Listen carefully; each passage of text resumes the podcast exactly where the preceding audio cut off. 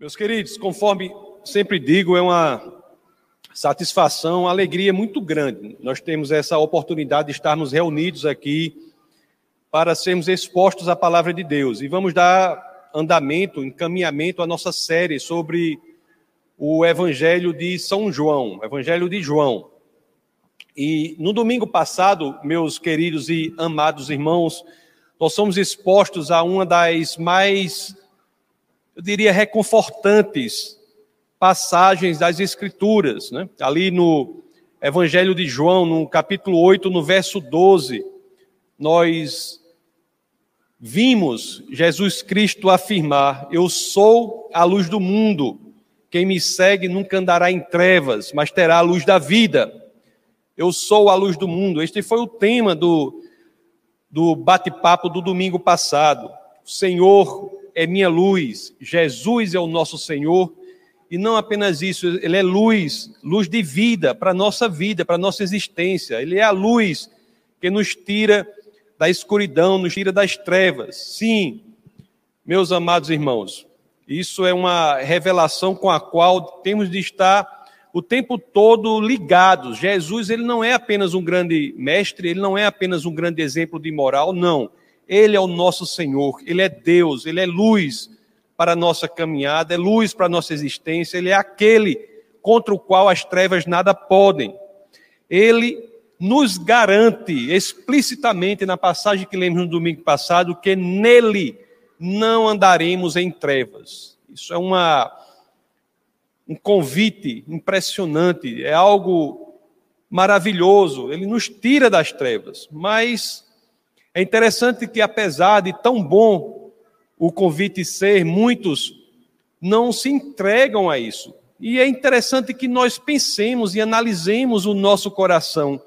Como está o nosso coração diante de tamanha revelação? Como está o nosso coração diante da revelação de Jesus em dizer que Ele é luz, luz da vida? Como está o nosso coração diante disso? Será que estamos de fatos, diante de tamanha revelação, propensos a investigar mais profundamente isto, que seria o natural, seria o normal? Será que estamos diante disso propensos a investigar mais profundamente, a querer crescer mais nisso? Ou será que de imediato nós nos surpreendemos a nós mesmos encontrando justificativas para continuar andando nas trevas? Quantos são os que usam dos mais minuciosos detalhes para encontrarem justificativas para não serem expostos à luz? Como é que está o nosso coração? Como é que está o nosso coração diante de tamanha proposta, de proposta tão impressionante, tão boa, de uma proposta que Jesus faz para nós por que tantos crescem em animosidade contra Jesus Cristo? Não é interessante como a humanidade se comporta muitas vezes diante da proposta do Senhor? Eu acho muito interessante. Ah, meus queridos, me diga, a tolice maior do que lutar contra aquele que quer nos livrar da morte eterna? Há tolice maior do que querer lutar ou se insurgir contra aquele cuja proposta é de nos tirar das trevas e da escuridão eternas. Mas há tantos que ainda batem nessa tecla, ficam querendo procurar a pormenorização, aquele detalhe, aquele elemento secundário para encontrar, mesmo na interpretação errada do elemento secundário, encontrar justificativa para continuar nas trevas. Aos que, como os fariseus, preferem focar nos detalhes e perder a essência salvítica de Cristo, preferem focar nos detalhes e mesmo com interpretação errada dos detalhes, mas se agarram com a, naquilo com tanta força, sem dar conta de que a essência da salvação está ali. A essência da luz que o tirará das trevas está ali. E, ele, e a pessoa muitas vezes pretende supervalorizar, focar num detalhe secundário que o afasta da eternidade sob a luz do Senhor. Isso é um, um elemento muito interessante da existência humana. Ali diante do testemunho de Jesus sobre si mesmo, né, ele diz: Eu sou a luz do mundo. Diante desse testemunho, nós iremos ver no texto base do bate-papo de hoje como os fariseus preferiram colocar o foco numa formalidade jurídica do testemunho de Jesus, em vez de quererem analisar mais profundamente o conteúdo. Eu sou a luz do mundo, quem crê em mim não andará em trevas. E diante disso, qual é a propensão do coração daqueles fariseus? foi a propensão de focar no detalhe jurídico do testemunho, em vez de analisar mais profundamente o conteúdo da mensagem. E isso ocorre a cada dia, em todo momento, com tantos hoje em dia. Diante da mensagem da salvação, muitos procuram, por, com, com, como, como diria Nietzsche, procuram com os cinco dedos, procuram um detalhe, algo em que possam se apoiar para continuarem nas trevas. Meus amados, em vez de investigarem honestamente, não é você aceitar se investigar, é investigar honestamente algo que salva as nossas almas. Muitos preferem abandonar tudo, tudo pela alegação de um detalhe qualquer pela interpretação quase sempre errada de algo secundário, as pessoas deixam de experimentar as maravilhas do Senhor. É valorizando, conforme eu disse, o sentido jurídico das palavras de Jesus. Eles buscaram ali, os fariseus, critérios para dizer que Jesus não poderia afirmar que é luz, porque ele não tinha testemunhas. Como como se a luz não testemunhasse de si mesma, não é? A luz não testemunhasse de si mesma. Você vai buscar outra luz para ver a luz, mas mesmo assim, eles buscaram isso aí. É porque às vezes nós somos muito ligados e temos de ter cuidado com isso e sempre pregamos sobre esse aspecto aqui, sempre que há oportunidade. É porque muitas vezes nós somos muito ligados ao mundo natural, ao mundo material. Muitas vezes nós perdemos a perspectiva da eternidade, a perspectiva da sobrenaturalidade. Muitas vezes buscamos em Cristo alguém diferente do Cristo conforme ele é, o Cristo genuíno, sobrenatural, divino. E nos perdemos nos detalhes que são trazidos à nossa mente pela, o, pelo nosso hábito da materialidade do dia a dia. A pastora vive pregando sobre isso aqui, eu gosto desse tema, isso é central ao cristianismo. Nós temos de viver da, pela perspectiva da eternidade, nós temos de olhar o sobrenatural sobrenaturalmente. Porque muitas vezes nós somos tentados a julgar as coisas em primeiro momento com a mente mundana e perdemos a essência. Somos tentados a nos manter presos na naturalidade da existência, quando a proposta é sobrenatural. De que adianta nós enxergarmos a beleza das igrejas, enxergarmos as paredes e os adornos dos templos, apreciarmos toda a beleza que é importante, mas nada disso adianta enxergar a beleza do templo ali, imagine lá em Jerusalém, a beleza das igrejas hoje em dia, nada disso adianta se formos cegos espiritualmente. De que adianta querer circunscrever a eternidade na brevidade de nossa existência, querer circunscrever a sobrenaturalidade na experiência de nossa materialidade. De que adianta? Temos que aprender a julgar as coisas corretamente. analisar as coisas corretamente.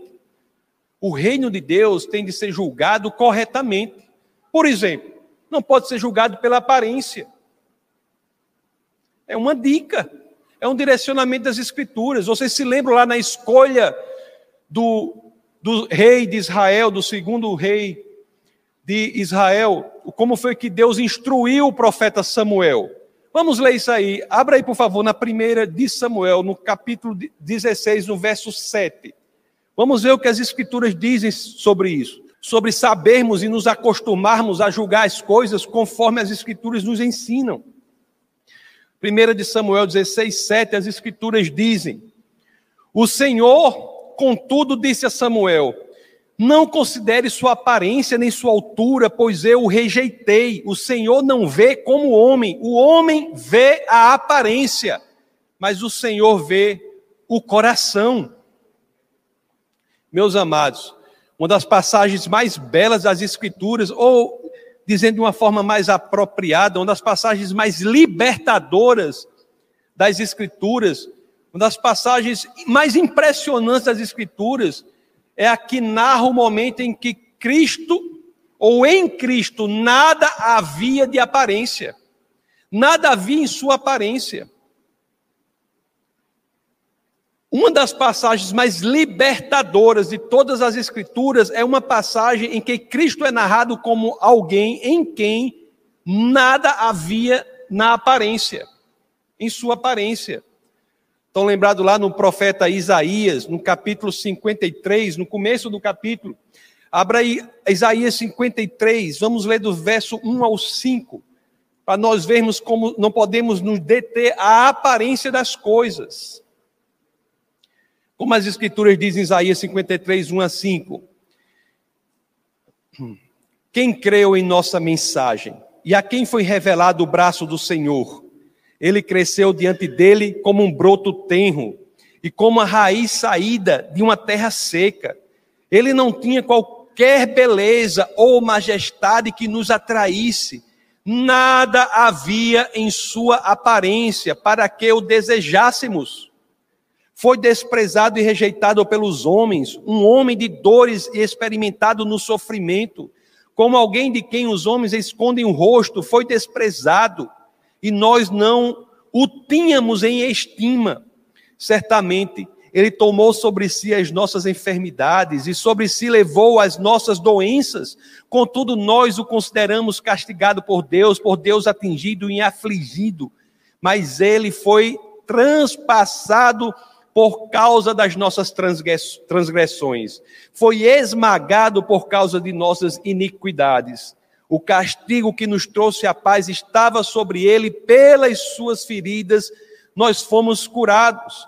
Meus amados irmãos, nós encontramos a cura quando Cristo estava pendurado na cruz, quando nele nada de boa aparência havia a beleza de tudo isso estava não na sua aparência, mas sim na realidade sobrenatural, na realidade espiritual do sofrimento daquele que não apresentava nenhuma aparência.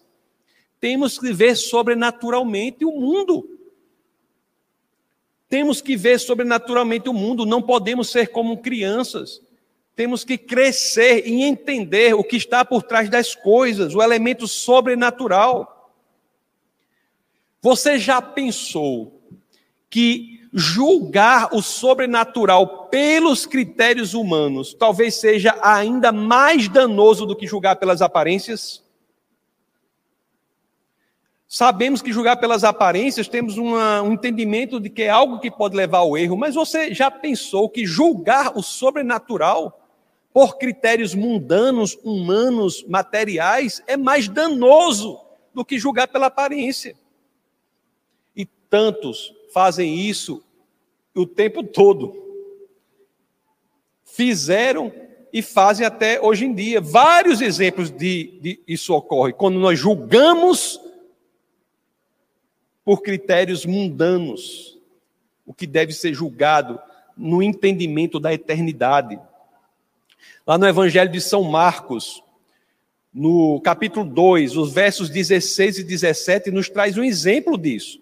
Quando as Escrituras nos dizem: quando os mestres da lei, que eram fariseus, o viram comendo com pecadores e publicanos, perguntaram aos discípulos de Jesus: por que ele come com publicanos e pecadores? Ouvimos isso. Ouvindo isso, Jesus lhes disse: Não são os que têm saúde que precisam de médico, mas, os, mas sim os doentes. Eu não vim para chamar os justos, mas os pecadores. Por que tantos de nós não somos sensíveis a este convite, a análise profunda, sobrenatural do mundo? Jesus diz: Eu sou a luz do mundo, vocês estão na, nas trevas, e em vez de entender ou mesmo investigar profundamente isso, nós temos uma mente material, mundana, cotidiana, que busca detalhes para dizer que esse testemunho é válido, porque não havia duas testemunhas. Fazemos isso o tempo todo. O tempo todo. Os fariseus abandonaram a fonte da luz da vida. Abandonaram. Para quê? Para se debruçarem sobre uma formalidade da lei. Será que não fazemos isso? Será que nós não deixamos de viver plenamente o Cristo? De viver, experimentar o Cristo de forma plena, por conta de critérios formais que nós mesmos evitamos para justificar esse desejo de não sermos expostos à luz. Será? Interessante que Jesus aqui, em, na resposta que ele dá aos fariseus, ele, como sempre, como é do seu feitio, ele toca no âmago da questão, no centro da questão, no elemento visceral, nevrálgico, interno, no cerne da questão. E é interessante que Jesus faz isso não dizendo que descumpriu a lei. Não. Jesus não descumpriu a lei. Ele diz: é isso, eu cumpro isso aí, mas isso não é o cerne. Jesus ensina que satisfaz a demanda da lei de Moisés. Mas a questão não é essa. O que isso nos diz? Detalhes supervenientes, às vezes que buscamos, se investigarmos no cristianismo há resposta, mas você não precisa passar o seu tempo todo com esse detalhe, porque quando é resolvido, você quer outro detalhe. Quando resolve outro detalhe, é mais outro detalhe, numa sucessão infinita de, de detalhes e mais detalhes e mais detalhes, e nisso você está lidando com algo perigoso para a sua própria vida. Você está perdendo a luz que o tirará das trevas. Quando o conjunto de detalhes resolvidos será suficiente para que você abandone a formalidade e busque o cerne da questão. Quando? A questão é o erro de foco, o erro de perspectiva. Muitos estão olhando para outro lugar, tangenciando, sabe o que é tangente? Tangenciando o círculo, o conjunto, em vez de ir ao centro da questão. Estão olhando para outro lugar. Para conhecer Deus, temos que conhecer Cristo. Negar a Cristo é negar o Pai. Para entender isso, vamos ler o texto base. O texto base de hoje começa em João 8,13. Vamos ler o Evangelho de São João, capítulo 8. Vamos ler do verso 13 ao 18. Olha o que as Escrituras nos dizem. Diante da assertiva de Jesus, que era a luz da vida, né? que quem cresce nele quem o seguisse nunca andaria em trevas. 8,13 diz assim. 8,13 diz assim. Os fariseus lhe disseram: Você está testemunhando a respeito de si próprio, o seu testemunho não é válido. Jesus respondeu: Ainda que eu mesmo testemunhe em meu favor, o meu testemunho é válido, pois sei de onde vim e para onde vou mas vocês não sabem de onde vim nem para onde vou. Aí Jesus diz no 15: Vocês julgam por padrões humanos, eu não julgo ninguém. É claro que aqui ele está dizendo: Eu não julgo ninguém por padrões humanos. Vocês julgam por padrões humanos, eu não julgo ninguém por padrões humanos. Ele julga de outra forma. Olha o 16, quando ele explica isso. Mas mesmo que eu julgue, as minhas decisões são verdadeiras, porque não estou sozinho. Eu estou com o Pai, quem me enviou. Na lei de vocês está escrito que o testemunho de dois homens é válido. Aí ele, no 18, ele vai dizer que atende a esse critério de formalidade. Mas é preciso a perspectiva da eternidade. Quando ele diz, eu testemunho acerca de mim mesmo, a minha outra testemunha é o Pai que me enviou. A lei, isso tem lá, inclusive isso é um princípio jurídico a, a, que é decorrente do mundo judaico-cristão que está presente em todo o direito processual do mundo democrático civilizado. Necessidade de mais testemunhas. Mas em Deuteronômio, no capítulo 19, no verso 15, é que temos esse critério. Vou só ler para vocês, para que vocês não fiquem sem essa passagem. Mas vamos ler. Deuteronômio 19, 15 é o critério da lei judaica para duas testemunhas. Isso é muito importante na história do direito. Quando diz assim: uma só testemunha não é suficiente para condenar alguém de algum crime ou delito. Qualquer acusação precisa ser confirmada pelo depoimento de duas ou três testemunhas. Falamos aqui da parte criminal, mas é na literatura rabínica, na literatura judaica, né, na obra chamada Mishnah, que nós temos a generalização desse critério para outras questões, não apenas as criminais. Mas a questão que eu quero dizer com vocês é a seguinte: não é questão de Jesus descumprir a lei. Não. Lá no Evangelho de São Mateus, no capítulo 5, no verso 17, Jesus de Nazaré já deixou claro: não pensem que eu vim abolir a lei ou os profetas, não vim abolir, mas cumprir. Não é a questão de descumprir a lei. Jesus não veio para abolir a lei. Estamos vendo isso, né? No estudo, nosso estudo bíblico às terças-feiras. Ele não vem para abolir a lei, ele vem para cumprir a lei. Inclusive, ao morrer, ele cumpre a lei. A pessoa não só cumpre a lei, não infringindo a lei, mas também pagando a pena pela infração. Ele pagou a pena pela infração que nós cometemos. Ele cumpriu nos dois aspectos. No primeiro de não infringir a lei, ele cumpriu, e cumpriu no segundo ao pagar a penalidade pelo nosso descumprimento. Ao morrer, Jesus não está abolindo a lei, está cumprindo a lei.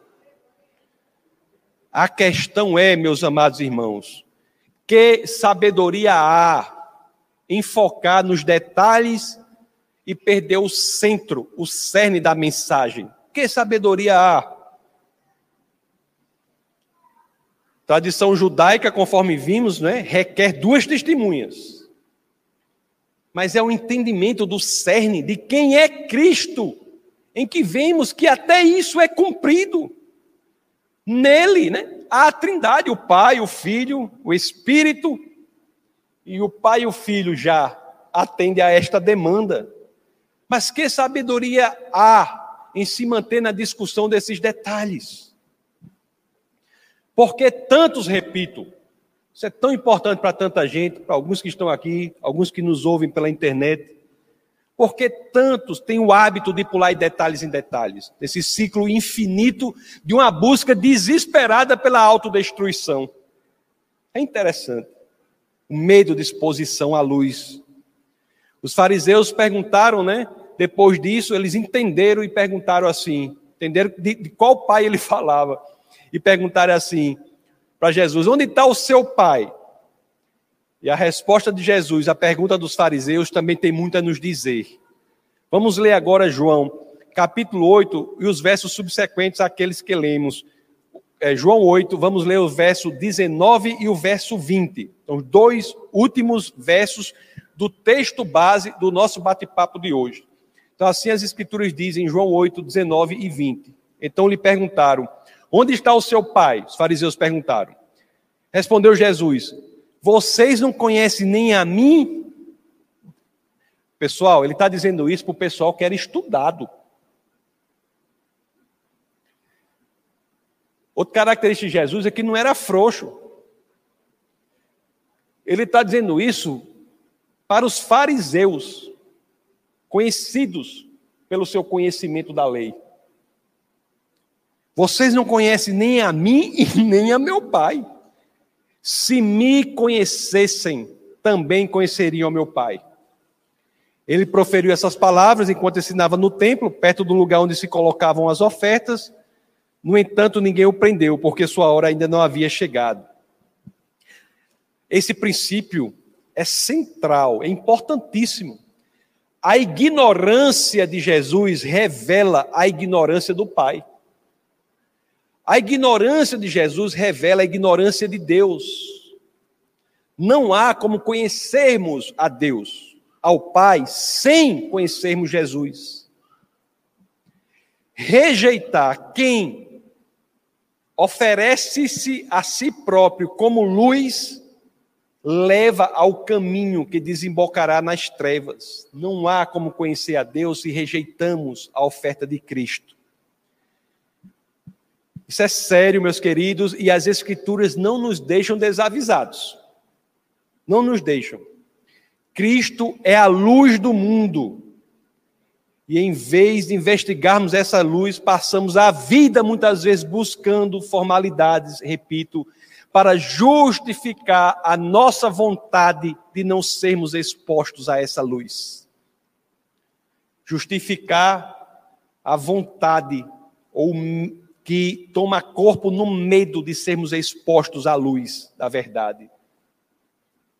Meus amados, onde buscaremos a verdadeira luz senão em Cristo? Onde? Onde buscaremos senão em Cristo? A essência de tudo que foi dito aqui, talvez se resuma em uma pergunta. Uma só pergunta. E peço licença a vocês para fazer essa pergunta que serve para vocês e serve para mim. A morte, para você, será uma passagem para a escuridão ou para a luz? Quando você pensa sobre este momento da morte, o que, é que você acha? Será uma passagem para a escuridão ou uma passagem para a luz.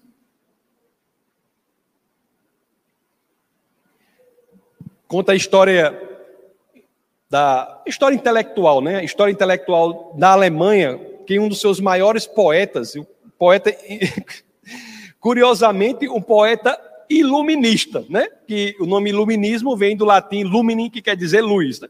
Então, é um poeta iluminista, Goethe, diz que quando aquele que escreveu Fausto, e lá em Fausto o protagonista, para ter conhecimento, faz um pacto até com o diabo. Mas é interessante que conta a história intelectual lá do iluminismo alemão, fala da morte dele, de Goethe.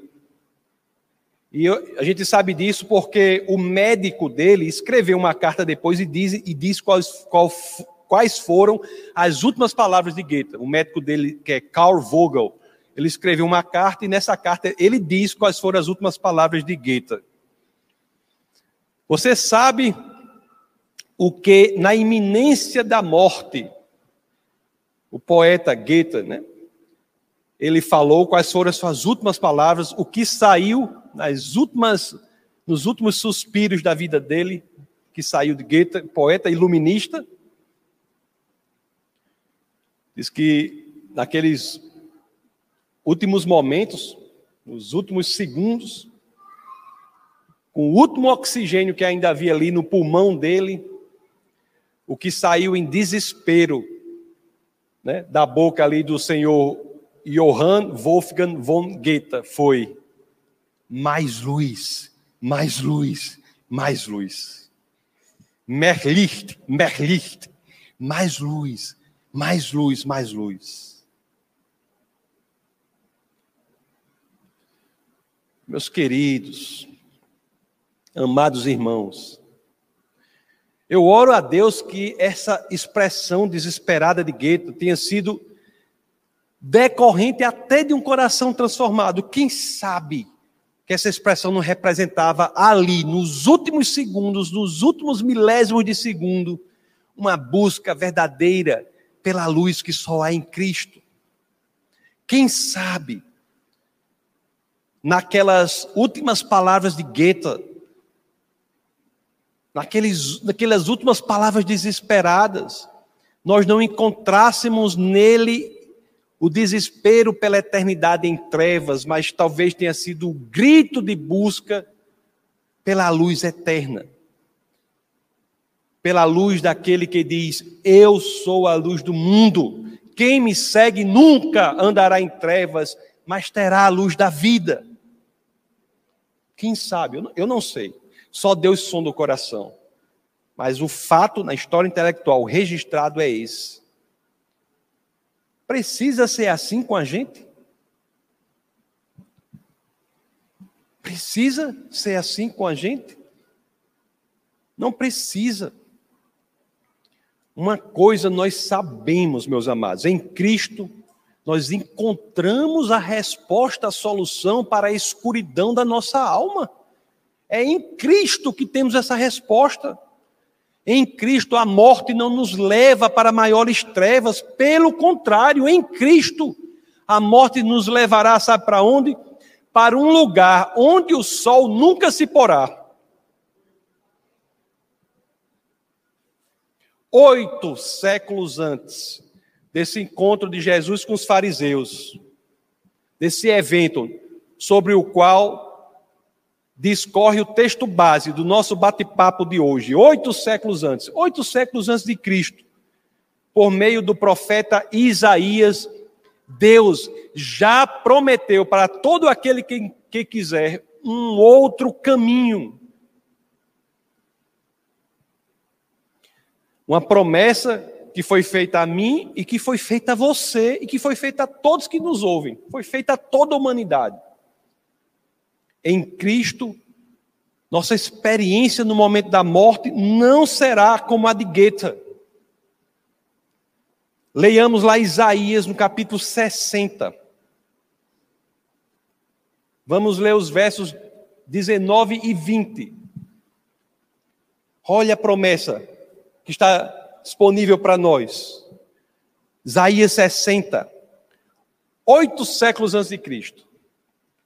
O sol não será mais a sua luz de dia, e você não terá mais o brilho do luar, pois o Senhor será a sua luz para sempre. O seu Deus será a sua glória. O seu sol nunca se porá e a sua lua nunca desaparecerá, porque o Senhor será a sua luz para sempre, e os seus dias de tristeza terão fim. Meus queridos, eu, nossa experiência pode ser outra. Eu me lembro minha avó, minha avó, ela passou muito tempo assim sofrendo na, na UTI. Ela ia para a UTI, voltava, aquela confusão não é, não é bom assim, a morte assim não é bom. Não é boa, mas ela vivenciou isso, uma pessoa por quem eu tenho o maior carinho, enfim. E uma dessas idas e vindas aí, ela foi para a UTI, teve uma vez que ela foi para a UTI, o médico disse assim, olha, estamos só esperando o um momento, tal, aquela história. E ela voltou. E ela voltou, ela era do perfil dela, que era uma pessoa muito braba assim, ela voltou com muita raiva. E ela dizia: Por que me tiraram de lá? Por que me tiraram de lá? Eu quero voltar. A nossa experiência pode ser assim. Pode ser assim. Se você tem um sentimento de escuridão dentro de você, se, um sentimento tenebroso de vazio, está na sua alma, corroendo você de dentro para fora, saiba, não precisa ser assim. Cristo se oferece como resposta. Ele já fez tudo. Agora depende de cada um de nós. Basta que reconheçamos a divindade do Senhor, entreguemos a nossa vida para Ele e entendamos que com nossa própria força nada podemos nesse mundo incerto, fragmentado e sem sentido. É em Cristo que encontramos a luz para as trevas em que a humanidade sem Ele está inserida. Ele é a resposta, Ele é a solução, não há outro caminho. cabe a cada um de nós nos entregarmos a Ele verdadeiramente, de coração, para que experimentemos o sobrenatural na materialidade, naturalidade, cotidianidade da vida dessa curta existência. Diante disso, cabe a nós unicamente entregarmos nossa vida a Ele. Então vamos orar.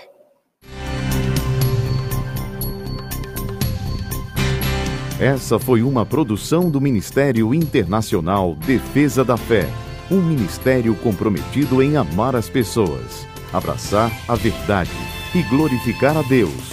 Para saber mais sobre o que fazemos, acesse defesadafé.org.